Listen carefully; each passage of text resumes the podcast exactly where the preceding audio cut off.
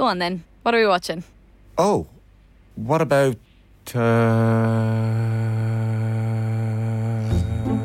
In the. Uh, with Sky Stream, the new way to get Sky without a dish. Stream unmissable Sky exclusives like True Detective and Netflix shows like The Gentlemen, all in one place. For just 25 euro a month for 12 months. Search Sky Stream today. New customers only, 12 month minimum term requires broadband. Further terms apply. Seachtain an Indo as scéige.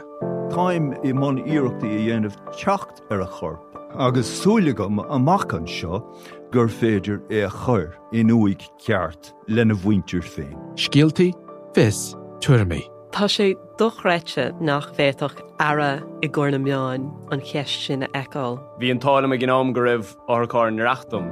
Íach sé tárin gribhann áthcá san i listúthe agus go mina frecht gá a clig ar ducha sin éair. Ní bhín ann dardarach se sin, bhín marmh. Seachtain. Find us on all the usual podcast platforms.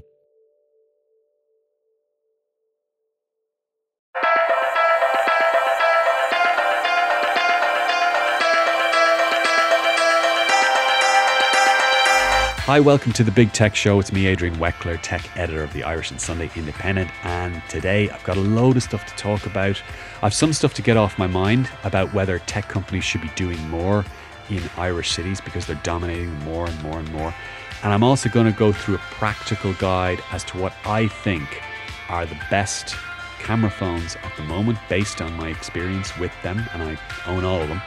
Uh, and also the best general summer tech product. So I've uh, had the DJI's Mavic Air drone, for example, for a while. I'm going to run you through the pros and cons of that. I'm going to talk about the uh, the best cameras to take on holidays.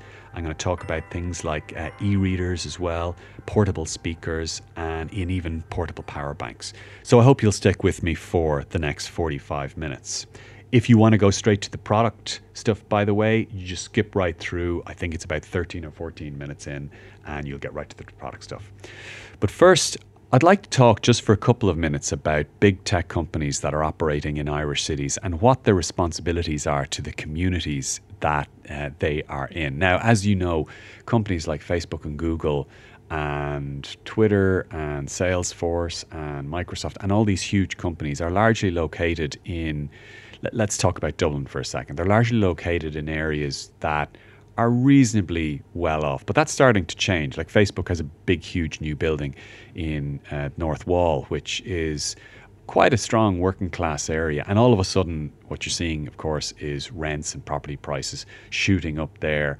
Uh, a certain amount of gentrification happening, and many would argue that that's a good thing. That that's going to bring services and a certain amount of resources and wealth to the area. Others will obviously feel a little bit uh, priced out and squeezed out of the area because particularly those who have kids growing up in the area who feel that their kids you know won't realistically have a chance to buy a house in uh, the same area that they live. But I want to talk about one particular thing in issue uh, in uh, specifically and that is the idea of whether these big tech companies wherever they're located whether they should be giving more back to the cities or the communities that they're located in. Now, big tech companies have a thing called um, CSR, which is community and social, sorry, corporate social responsibility. And that essentially is the idea that they will set aside a certain amount of money or time uh, or resources to engage in worthy causes. And all of these companies do, it, not just in tech, but corporately generally. Big companies uh, do this, and many will actually include it in their their marketing spiel, and and it, a lot of them do in Dublin as well. But I'd like to ask the question as to whether it's proportionate to um, what the companies are making and their huge unprecedented wealth. And one example I thought of was uh, in the early 1900s. Uh, the one company dominated Dublin at that time, and that was Guinness. Now, Dublin was a, a very, very different city. It was an impoverished city. Um, social housing was non existent. Conditions were terrible. There was real hunger. Um, you know, conditions were absolutely awful. But Guinness was booming. And so, uh, what the company did was um, through offshoots like the Iveagh Trust and other initiatives, it actually started to build houses for people, not just for its own workers, but it, it built what would now be regarded as shelters, homeless shelters as well. And it does raise um, comparisons to the big companies of today. Now, you know, the society we have today is in no way like the society we had then. And you could also uh, make uh, valid criticism of the context and environment that Guinness was doing this at the time. It was a much more pat- patrician era where people by and large were assigned you know very very strict places in society by comparison with today. And nobody really wants to go back to that era. You could argue even that Guinness was doing this in their own long-term interest because it was in their interest to to have relatively healthy stable communities you know from which they could draw uh, labor uh, and, to maybe at the extreme end to avoid things like uprisings and revolutions of which there were very many um, around that period. But does that mean that the giants of today, you know, the Googles, the Facebooks, are exempt from uh, or, or, shouldn't aspire to similar principles? I don't. I don't honestly know the answer to that question, but I think it is worth um, asking that question. And before I get into uh, the specific companies in Dublin, you can look at other cities around the world where big companies that are anchored there give an awful lot back to their communities. Now, there are some extreme examples. You've got small cities like Wolfsburg in Germany, which, as you know, is home to Volkswagen. And there are about 70,000 people there directly employed by Volkswagen, and Volkswagen, consequently, it's the life and soul of the city. It's it does everything from sponsor the the area's Bundesliga football team uh, to supplementing all sorts of stuff. As a result, Wolfsburg is actually one of Germany's richest cities, but doesn't really have any significant social or infrastructure problems uh, compared to um, a lot of other places. There are towns and cities in the US where you could make the same example. There was the American town of Endicott, for example, in New York State, was once basically run by IBM. It ha- something like 90% of the town's residents actually worked for the giant tech company. Today, you look at uh, cities like Seattle, where um, Amazon employs some 40, 45,000 people. Uh, Microsoft has roughly the the same amount of staff there. Both of those companies are located in the city. Uh, Microsoft sponsors the local MSL team, the Seattle Sounders. Amazon has just donated a big chunk of its uh, one of its newest, swankiest downtown buildings to um, a homeless uh, organization called Mary's Place. And we actually have a special coming up on that, so I won't go into that into too much detail.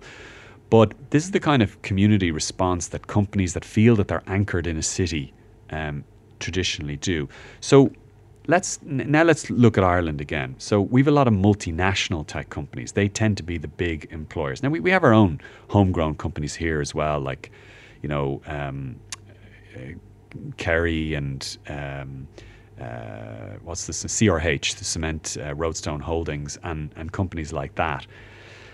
Um, but if you look at, say, Dublin, Dublin, almost 10,000 people in Dublin are employed by just one of two companies, tech companies, Facebook and Google. Google has almost 7,000 people, Facebook is coming up on uh, 3,000. And if you were to pinpoint the key companies, I'd say more than anyone else, more than Microsoft or Amazon or um, you know Workday, all of which are important, significant relatively high employing companies, but I'm not sure any of them attract other smaller companies or other people into Dublin in the way that Google and Facebook do, in terms of the ecosystem that has grown up in the last five years. So, and that's all great. That's an anchor policy of you know Irish industrial strategy over the last 10 to 20 years. The question though is should these big tech companies which have done very well, which have benefited Dublin, but which have done very well out of Dublin, should they be giving more back to society? Now, these companies would say that they do engage in uh, social responsibility or CSR programs. Google, for example, last year gave uh, 750,000 euro to various causes, with about another half a million to a charity called Camara, which teaches tech in schools. And it also supported a handful of other initiatives uh, through staff time or office resources. And Facebook, uh, on a slightly smaller scale, but fairly similar, it raised around 150,000 euro last year for various causes. It, um, it, it, helps with school programs and sometimes gives access to its office uh, to students and other groups for uh, workshops. And then you've other smaller companies in Dublin like Salesforce, which uh, say that they have a company wide program like their 1% pledge to, to ask people to give up 1% of their wealth, of their time to, to worthy causes. Um, it's not just Dublin, by the way. You go to a city like Cork, and you, you've, you've the dominant employer, full stop. There is the, the local tech giant, which is Apple, uh, and that has arrangements with local schools. Um, it, it, helps out some local schools. Employees have raised about 400,000 euro for various local charities, volunteered over 5,000 hours. Um, these are, I, I, checked with these companies before making this podcast. So th- this is what they told me that they do. They have a, Apple has a matching gifts program as well uh, in Cork. So there's a lot of goodwill throughout these companies, and particularly among their staff, to the notion of giving back. I'm asking the question whether this feels a little bit like, you know, a series of micro programs, like limited small gestures that individuals within the companies want to do, rather than large scale corporate plans for local local communities.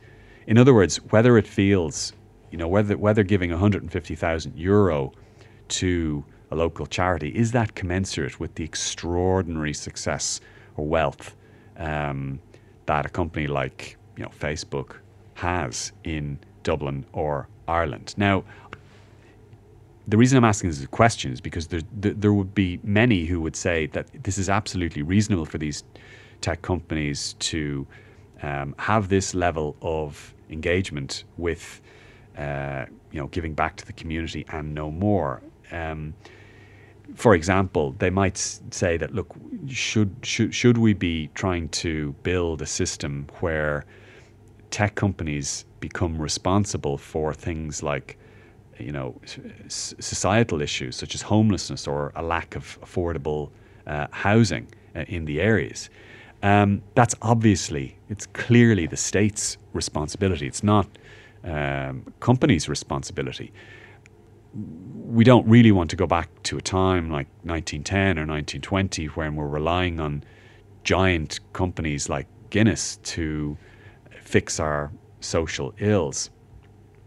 Even even still, you do feel that there might be something more that these big companies can do, and I'm not totally sure what that is. I mean, does that mean sponsoring a major event like BT, for example. BT sponsors the Young Scientists um, competition every year. Now, I'm not exactly sure how much that costs, but I think it's considerably more than 100 or 200,000 euro. And yes, you could argue that BT does that for brand associations so that it will be attached to emerging innovation technology and that, you know, even maybe down the line that students might think of BT as a place to to go uh, to work. Um, but I, there's maybe more to it than that for a company like BT, and I do wonder whether um, tech companies should be getting a little bit more involved, maybe sponsoring teams, maybe getting involved in things that don't necessarily pay off for them. Uh, in the long run, like going in to give coding classes in schools, that's all very worthy. But that does feel very much like a long term investment rather than uh, some sort of um, idea to help out in the community. Now, I might be wrong. If you think I'm wrong, I think I'm being harsh here, please do contact me at Adrian Weckler on Twitter, A D R I A N W E C K L E, or, um, or you can email me at aweckler at independent.ie. If you work for a tech company and you think that uh, you're doing some great stuff, do let me know uh, also, and would be happy to to tell your story. Um, but I'll just leave you with this thought on this topic, and that is that you know the tech companies, something like seven of the ten biggest companies in the world now are the tech companies that you know. They're like Google, Facebook, Microsoft, Intel. The, these are the biggest companies in the world. It doesn't feel on the ground that they are the most engaged companies um, in the world in terms of getting involved on the ground with communities. And maybe they should do a little bit more to uh, to remedy that. Now I'm going to turn to uh, what the best camera phones are at the moment because it's the summertime and uh, you probably aren't going to buy a camera. You're probably going to rely on your your phone, uh, which begs the question: which is the best phone to buy? I have, in fact, I know what the three best phones are to buy because I've tested pretty much all of them.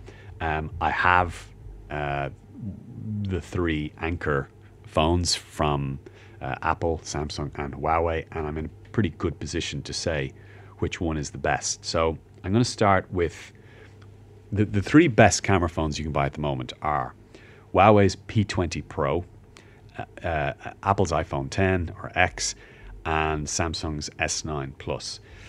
In order, in terms of one, two, three, the best is probably Huawei's P20 Pro, P20 Pro. And I'm going to tell you why. Now, it's a tight call between those three phones, and each of them have considerable strengths. And if you no matter which one you get, you're not going to get bad photos and you're not going to regret uh, your purchase because some of them have uh, other strengths that are not related to the camera that would make you want to buy them any, uh, anyway. However, uh, let's go through the, the best phones and why they're the best camera phones. So the first is Huawei's P20 Pro. Now, you can't get beyond, you've got to start with the specifications of the Huawei P20 Pro they're pretty insane. So Huawei's placed a 40 megapixel f1.6 uh, sensor on there, meaning essentially the amount of detail that you get in each shot is going to be generally better than what you'd normally expect from a phone. The other thing is that it has three lenses on the back of the phone. It's the first phone to have, have three different lenses. So we're used to seeing two different camera lenses on the back of the the top flagship phone. This one has three uh, lenses. Um, the first one is the 40 megapixel sensor, as I've said, and the two other ones are an 8 megapixel telephoto uh, camera and a 20 megapixel black and white lens. Uh, and that helps in terms of detail when you're zooming uh, in and out. Um, the, the other thing is that the telephoto lens, telephoto lens is a 3x optical zoom. In other words, it zooms in uh, three times as much. The best that any other camera can do at the moment is to zoom in twice as much, typically from a 28 millimeter to a 50 millimeter. This has a 3x optical zoom, it's not a digital zoom. So you've just got a lot more flexibility with this than you do with uh, the other top uh, camera phones. Um, the one thing I would say, the one wow factor other than the specifications that the, that the P20 Pro has, is when you go to what it, it's night setting, it's night mode. Essentially, you point uh, the phone at something for a few seconds in dark conditions, and if there's any light source at all, like a window, a neon sign, a street light, the camera will build on that light. It essentially takes several photos and stacks them into one shot that includes way more detail than you'd normally get from even the best uh, phone camera. Now, it does mean that you have to hold your phone for about two seconds, but the stabilization in the phone means that there's no blur and you get this kind of incredible photo um, that uh, when you show it to people, they're they're kind of blown away. I was certainly blown away by it and continue to be um, uh, blown away by it. Um, the the only thing, the only downside I would say is that the selfie camera is probably overkill. It's a 24 megapixel se- uh, selfie camera. You really don't need that. Um, other than that, I'd say the Huawei P20 Pro is definitely the best camera phone uh, out there.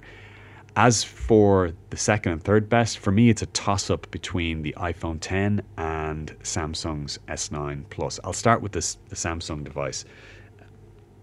The, the camera on this is really, really superb, particularly in low light, and that's because it has a trick that's some somewhat similar to Huawei's, where it stacks up to twelve photos, twelve separate shots, in the time that you've taken one single photo, and because it has so much power under the hood, it can uh, get the the very best detail from each of these uh, photos and eliminates a lot of the noise. So what you get is what appears like a normal photo um, in incredibly low light conditions. Um, it's, it's, it's incredibly impressive. Um, the phone also has super slow motion at 960 frames per second, which, to be honest, I don't use. Um, nevertheless, it's it's a very very impressive thing to, to, to have at your disposal. Um, there are two rear cameras on it, both of which have optical Im- uh, image stabilization and one of its lenses goes down to kind of an amazing f1.5, meaning that it lets in more light physically than any rival device, including the Huawei 20 Pro. Samsung is just very good at putting cameras on its phones, and uh, the the S9 Plus is, you know, is is a creditable creditable example of that.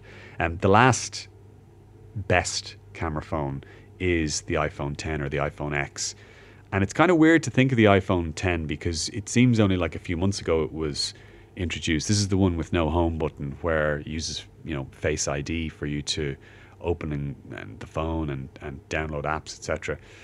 Um, and yet, in as I talk, within eight weeks, we're going to see a new iPhone 10 uh, replacement. Possibly uh, the iPhone 10 will stop being made, but the new, according to the rumor mill, there's three new top end uh, flagship phones that will use Face ID, a bit like uh, the iPhone 10. But the, the, the, existing iPhone 10 has two 12 megapixel cameras on the back, one with a, a wide angle 28 millimeter and the other with a telephoto 50 millimeter view. But unlike the iPhone 8 Plus, which is the same basic setup, the telephoto lens, the 50 millimeter one, is stabilized, which means that if you want to take a photo of something far off, there's much less of a chance that it will be blurry because the uh, the photo is uh, stabilized. Um, the iPhone 10 has two advantages over the Samsung and the Huawei. The first is its video. Generally speaking, Apple does video better than anyone else. So when you, if you're ever, if you're on a plane, for example, and you're taking one of those shots when you're taking off or you're landing, you'll notice that there's almost no shake at all, even if the, fl- the plane is shaking, because Apple's video stabilization just beats everybody else's. And that's really handy if you want to take uh, um, video of like kids or you're at an event or you're in a bumpy environment like a car or a plane. Uh, it's a big advantage. The other big advantage that the iPhone has um, is that it uh, it has this amazing panorama mode. Now most cameras have a panorama mode where you you start usually start left to right and you you pan your camera uh, about 180 degrees and stitches together for this kind of wide angle shot. By far, Apple's iPhones are the best at doing this, and to the extent where I often don't pack a wide angle lens when I'm going on holidays because I know that if I bring an iPhone it will do the same thing and I'll get absolutely fantastic uh, results from it. Um, the last thing the iPhone has going for it is that its overall software and color rendering and the overall way that Apple deals with photos, I find to be slightly more consistent than either Samsung or Huawei. Samsung sometimes defaults towards overexposing photos. Um, Huawei is physically has physically the best photos in terms of the resolution and detail and if you want to blow something up but unless you're on something like night mode it doesn't always match the iphone for consistency with with colors so um, that's the advantage the iphone has. It, it's not quite as it doesn't have as much of a wow factor for individual shots as for example the huawei p20 pro but it is more consistent at doing some of the smaller things. And you are less likely to get a bad shot on an iphone than you are in my in my experience anyway with any of the other um, phone systems.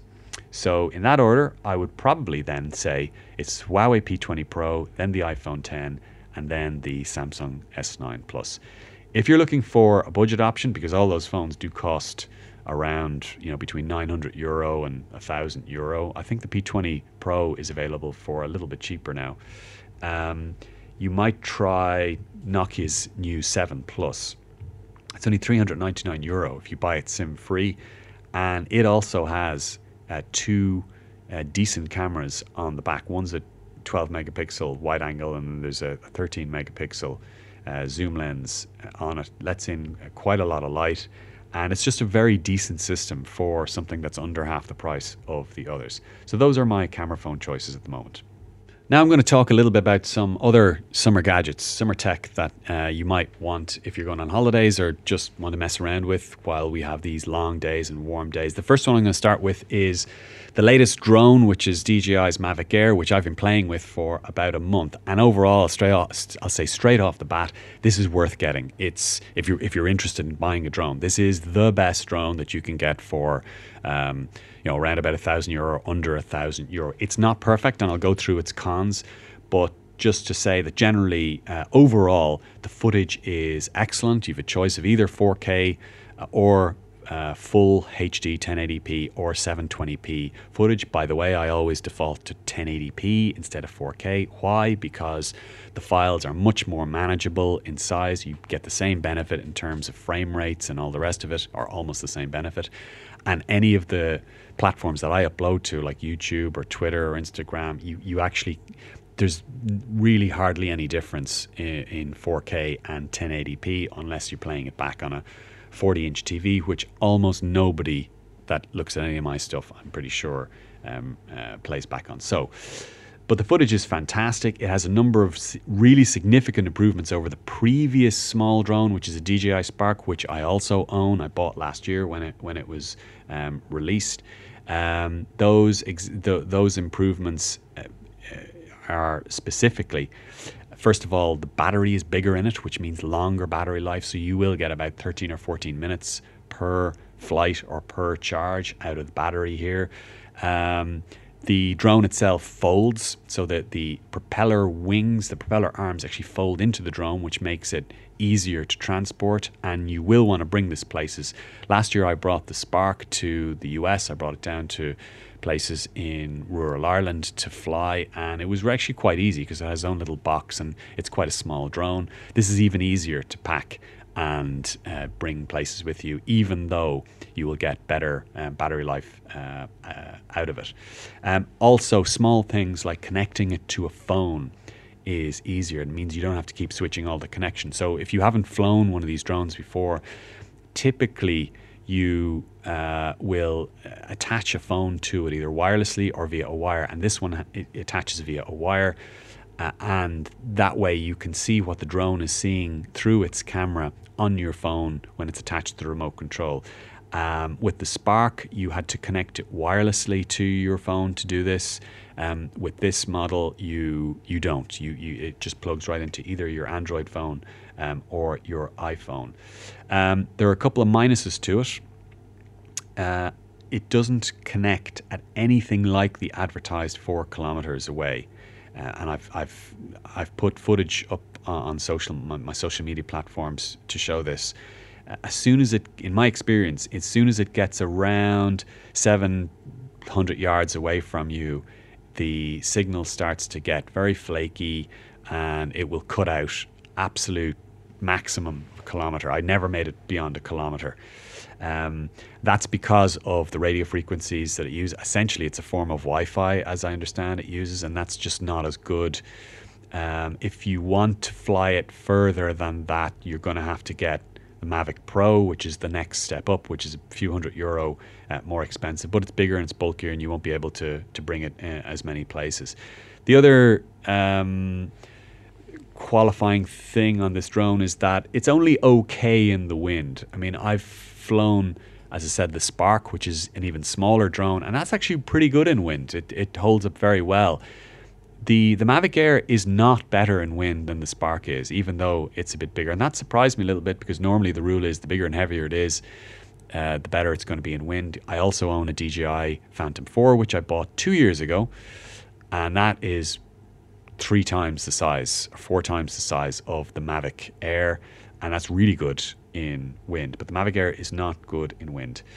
Um, the third qualifier is, and you could say this about a lot of drones, but it's especially true of something like the Mavic Air. There's no point in buying the basic version of this uh, drone. You need, you absolutely have to have a second or a third battery because what are you going to do? Are you going to go somewhere, you know, and fly a drone for 10 minutes or 11 minutes and then that's it? You, you, know you, you're you're selling yourself short if you do that. You're going to need a second and a third battery so you can send it up for another ten minutes and maybe a third ten minutes.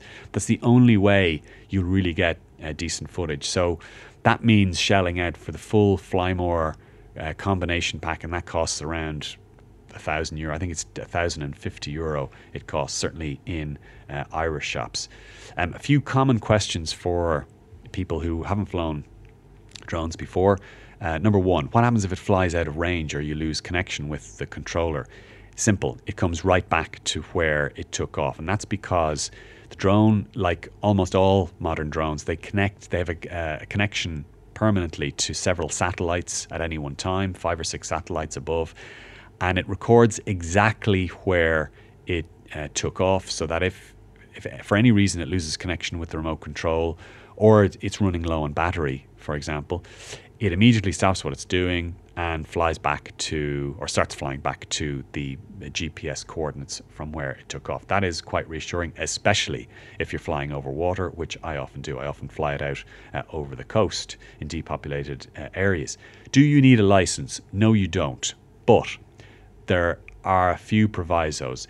If your drone is over a kilogram in weight, you have to register it with the Irish Aviation Authority, IAA.ie. The last time I did that, because I did it for the Phantom 4 drone, um, it only cost a fiver to do. And that's in case the thing falls out of the sky uh, or, you know, is involved in some other scenario and they want to know who's responsible. Perfectly logical reasons, but you need to do that. If it's under a kilogram, which the Mavic Air is, you don't need to register it as of the time of this podcast. Um, so that's a loophole that the IA might want to look at. Uh, question number three Where can you fly it? You cannot fly it over cities or towns or ca- housing estates or anywhere where there's going to be a lot of people uh, or a lot of property. Um, and that's again for very good reasons. So I tend to fly it only in fairly remote areas, rural areas, sort of scenic spots.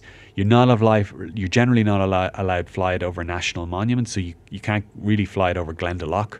You can't fly it over the hill of Tara. You can't fly it over, you know, um, uh, like monastic ruins if they're part of uh, uh, some protected area. It's actually really quite restricted where you can fly a drone in Ireland and in most countries that I've I've gone to that doesn't put me off flying a drone because I still think you can get an awful lot of beautiful footage. You can usually just go to any sort of depopulated area and then fly it over the coast and you get some amazing uh, footage. Question number four Can I travel with it? Yes, you can. I've, as I said, I've taken mine to the US. Um, it fits really nicely uh, into. Doesn't even take up a whole travel bag. It takes up just one small part of your travel travel bag. And I'm talking about the Mavic Air here. And the only thing is, you need to uh, bring your spare batteries on your bag in the plane with you because you're not allowed to pack spare batteries in a suitcase uh, in the hold for, with most airlines. You've got to bring them in, your um, carry on. The last question is um, what happens if you have a problem with it or you get an error message or uh, etc. And this will happen because every few weeks, DJI, the company that makes Mavic Air, issues a new firmware upgrade, or it seems like every few weeks, and you need to check this before planning to fly it. I've been caught by this before where you try to fire it up and you're out in the field somewhere and it says, sorry, but you, this needs a new firmware upgrade. And you're like, you know, you're screwed because you've no access to decent broadband to download it and it's total pain in the neck. Um, personally, I found that it's also worth taking out the, the DJI Care Refresh program, which is kind of their uh, their insurance program, and that's because uh, it, you are very, very likely if you fly your drone a lot, you're very likely to, you know, crash it into a tree or like something will will happen to it. Uh, I've had to use this DJI Care Refresh program. Um, I had to send the DJI Spark back, and they replaced it for 49 euro. Um, the DJI uh, Care Refresh costs 99 euro, and you, you take it out. It's valid for 12 months from the time that you buy it but it's uh, it's well worth it because you get up to two replacement drones at a cost of 50 quid each time. The only thing to bear in mind is that it is a replacement. So if you send them a broken drone or something that got water on it, which is fine, that they'll cover that. You need to send them the drone. So if it crashes into the sea, you, that's your own fault. If you can't if you can't actually retrieve the drone, then you can't send it to them uh, for a replacement. You're on your own. Overall, the verdict I would say thumbs up on this drone with the provisos that I have made. If you're interested in getting a drone, uh, this is the best drone to get. So let's move on. A couple of other things you might be interested in. Uh, portable speakers, Bluetooth speakers. This is one that comes up an awful lot. And there are literally dozens, if not hundreds, of portable Bluetooth speakers that you can buy in Irish shops. There are two new ones that I've looked at relatively recently that I've been impressed with one budget option and one not at all budget option. Uh, the budget option is from Sony. It's the XB10 Extra Bass. It's a small, uh, very small Bluetooth speaker, but with surprisingly good audio out of it, and it costs 69 euro. And that's worth it uh, as a battery life of around 12 hours, 10 hours anyway. Uh, so if you're going somewhere and you know you you want reasonably decent audio from something that you can pack into a bag easily and that charges up easily using um, uh, an old like a, a, a USB micro USB charger, the same type you get for an old Android phone. This is a good option to get. The high end one that I tried recently is actually from Bang & Olufsen of all companies. I would normally never go near Bang & Olufsen because it's just way too expensive. However, they do have a very, very high quality portable wireless speaker called the Beoplay uh, P6. And it's around the same size as sort of small to medium size wireless speakers, uh, some of which are cheaper, most of which are cheaper than this because it costs 399 euro. Um, however, the P6 is trading on two things audio quality and a little bit of extra design. So it is a very good looking speaker, very, very sleek. It has a, a little lovely little handle built into it as well. But the audio quality is actually excellent from it, like really, really, like really good. Um, is it better than the audio from speakers you'll get from UE or from Philips or from Sony for maybe 250 euro? I would say marginally it is. Um, it's it's definitely up there with the likes of Bose. I also have a Bose portable uh, wireless speaker, and that's fantastic. But again, that costs about 350 euro um, as well. Um, so would I recommend it over those speakers? You won't be disappointed if you buy it. The design is lovely and the the audio is excellent. You will get similar speakers for about 100 euro less than that. Uh, e readers is something that I've come back to in the last 18 months because I'm not reading enough books. And one of the reasons I'm not reading enough books is I really can't be bothered picking up hardback or softback books, and especially not bringing them around with me. So I've, I've gone back to e readers, but I can't use an Amazon Kindle because it's too bloody small. The, the screen on it is a six inch screen. And my eyesight is not what it was, and I just can't stand clicking through a page after I've read like five lines. So I did find an alternative. And it's the Kobo Aura 1 e reader. It's 250 euro from Argos. Sometimes it's cheaper than that, actually. Just check that price uh, from time to time. Um, but it has an 8 inch screen, and the difference between an 8 inch screen and a 6 inch screen is actually it's about 60% bigger. You wouldn't think so from the sound of the specs, but it's considerably bigger and it is well worth it. Eight inches across. Um, if you're worried about ebook choices, don't be. Kobo, particularly outside the US, Kobo is really the only mainstream competitor to the Kindle. Uh, so there are millions and millions of books. If there's any bestseller you can think of, it's there. Most of the catalog stuff, it's there as well. I've, you know, gotten an awful lot of stuff um, uh, on it. Absolutely terrific on holidays. That's one I definitely recommend. The Kobo Aura One e reader. Now, a quick word about how you power all this stuff. Portable power banks are something that I think everybody should have. Uh, I have a couple of them, but the best value one that I've come across recently, I just bought it last week, was from Harvey Norman. It's currently on sale at 24 euros, a 10,000 milliamp battery on it. So that will recharge your flagship smartphone at least twice, probably more. Uh, it'll also probably flag your uh, or recharge your full ta- your full size tablet, 10 inch tablet, um, more than once, at least probably one one and a half times and that costs 24 euro. It's the Trust Primo power bank. The Trust Primo power bank. I bought it for 24 euro. It's on sale from 29 euro. It is a bit plasticky. It's a bit rough and ready in terms of its design, but it's still relatively compact. It's about the same size as, as a regular smartphone, and it's about half the price of a lot of the other power banks that you will get with the same battery backup. So that's one that I would recommend. In terms of Earphones and headphones, they're two that I'd recommend, mainly because I use them myself and I found them to be the best in class from all of the rivals that I've tried.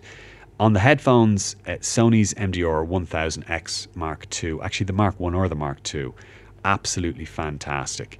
Um, really, really comfortable to wear. The leather on them is nice and soft. The audio quality is absolutely superb. So they're noise cancelling headphones, and if you don't, if you've never tried noise cancelling headphones, you don't really know how they work. They're quite clever because they use a micro microphone to invert the audio frequencies that they detect, uh, particularly with the white noise outside. So anything from you know on a plane the the sound, the background sound of an engine to buzzes or hums in the air, and they really, really cancel them out very, very uh, effectively. Um, so, uh, so that's Sony's MDR 1000X. They cost around 330 euro, so not cheap, but well worth it if you're in the uh, market for um, premium uh, wireless headphones. On the earphones, earphones are quite a lot trickier because people have different requirements. Like some people want sports earphones, for example, that they can run with. Uh, and that usually means wireless because the problem with wired earphones is that when you're running, you've got it hooked into your phone or whatever. Um, that wire, that dangling cable, frequently uh, will cause you to lose control of your phone. The only uh, phone screen I've ever cracked in my life was because I was trying to jog with wired earphones. So the ones that I use are actually Apple's AirPods. They're 179 euro. They're about a year old. The reason I choose the, uh, uh, those um, over quite a few other brands' wireless earphones is the audio quality. Two reasons. The audio quality is actually better for any. I, have never come across a pair of earphones for under wireless earphones for under 200 euro um, that has audio quality as good as the Apple AirPods, uh, and that's you can go off and test them all yourself. Go into a shop and test them. But in my experience, they have the best they have the best audio quality. Second reason is they don't fall out of your ear, or they don't fall out of my ear. Now you've probably seen the Apple AirPods, and they they kind of look a little bit weird, almost like experimental earrings or something, or some sort of. They look like you have your ear pierced and you've got a big white stick coming out of your earlobe. Not a big white stick, but a small, thin white stick. So some people don't really care for the design of them. I, it doesn't really bother me at all. But the big surprise to me is how they don't fall out of my ears. And I mean, I've gone running, you know, dozens of times with them. Not once has one even come close to being dislodged from my ear. So that's a really important factor because the biggest fear in getting the um, Apple's AirPods is that you will lose one of them or both of them, or they'll fall out of your ear and you won't notice. Maybe that has happened to some people. It has definitely not happened to me. So they would be the ones that I would recommend. Now, a quick word on cameras uh, and any long term, uh, long time podcast listeners to this podcast will know I am a big camera buff, and my biggest problem is choosing which camera to. Uh, uh for when I go away, and that usually chops and changes. I'm to recommend two based on what I think are the general requirement for cameras.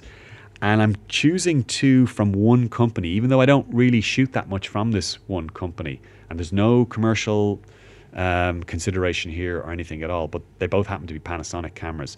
So I would say the, you could almost describe as the ultimate travel camera, is I would argue is probably Panasonic's FZ 2000.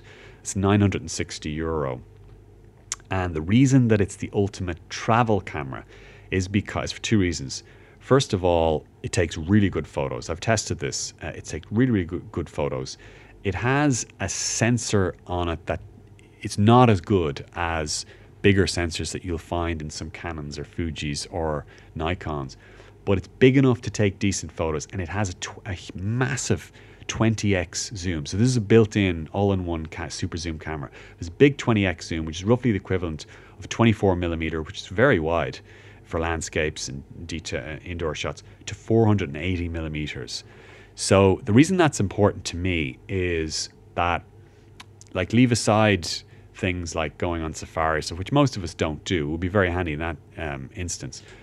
But when you're on holidays, in particular in the summertime, if you're like me, I like photographing things like sunrises and sunsets. And to do that, you need two things. You either need a very wide lens or you need a big zoom. And re- most people don't think of the big zoom, but if you have a super zoom lens and you zoom in on a sunset or an object that's silhouetted by a sunset, you'll be blown away by the photograph you get back without any significant photographic skill. So that's why I think that is a really, really good um, travel camera. If you're looking for a cheaper option, um, as I said, the other the other one I would look at is also a Panasonic Lumix camera, and again there is no association here. It just happens that's the way it falls, uh, and that's the FZ82, and it's 329 euro. It's an 18 megapixel um, camera, and that has an even bigger zoom. It's a monster zoom, a 60 times zoom, which is like a ridiculous 1200 millimeters. Um, it has superb image stabilization as well. So if you want to let that zoom all the way out, you will actually get a relatively sharp shot in good light now, not in bad light, but in good light, you'll get a relatively uh, sharp shot. And again, that is terrific for getting individual features uh, when you're on holidays. Um, will I be bringing either of those cameras away with me? No, I won't. Why? Because I don't own either of them. I only tested them. Um, the ones that I will be bringing away with me will be one of the Canon 6D Mark II, which I recently bought, and I only bought it because of the flip out screen. I have lots of Canon lenses. It's kind of big and bulky though, even though it does have very good quality. Um, I will bring at least one Fuji camera. I have a Fuji X Pro 2 and a Fuji X100F. Uh, and both are great cameras. The X100F is brilliant, even though it's a fixed 35mm lens, because it's small and it's light. And then there's a there's another there's a Leica camera which I might bring. Um, so I'll bring two of those cameras with me, but I will bring something that has a decent zoom. So I'll bring a zoom lens and a wide angle lens, and then a um, a, a normal lens. But they're the two I would recommend if you're starting from scratch. So that's about all I have time for this week. Hope you stayed with me for as much of it as possible. Hope the product recommendations in particular were useful or helpful. If there's anything you think I should be covering, you know, drop me a line. Contact me on Twitter at Adrian Weckler or drop me a line at aweckler at independent.ie. I'm happy to look at stuff that you think that we should be covering. Uh, other than that, thanks again for listening. Thanks for supporting the show. Um, and uh, until next week, that's me, Adrian Weckler, tech editor from the Irish and Sunday Independent, saying goodbye for now.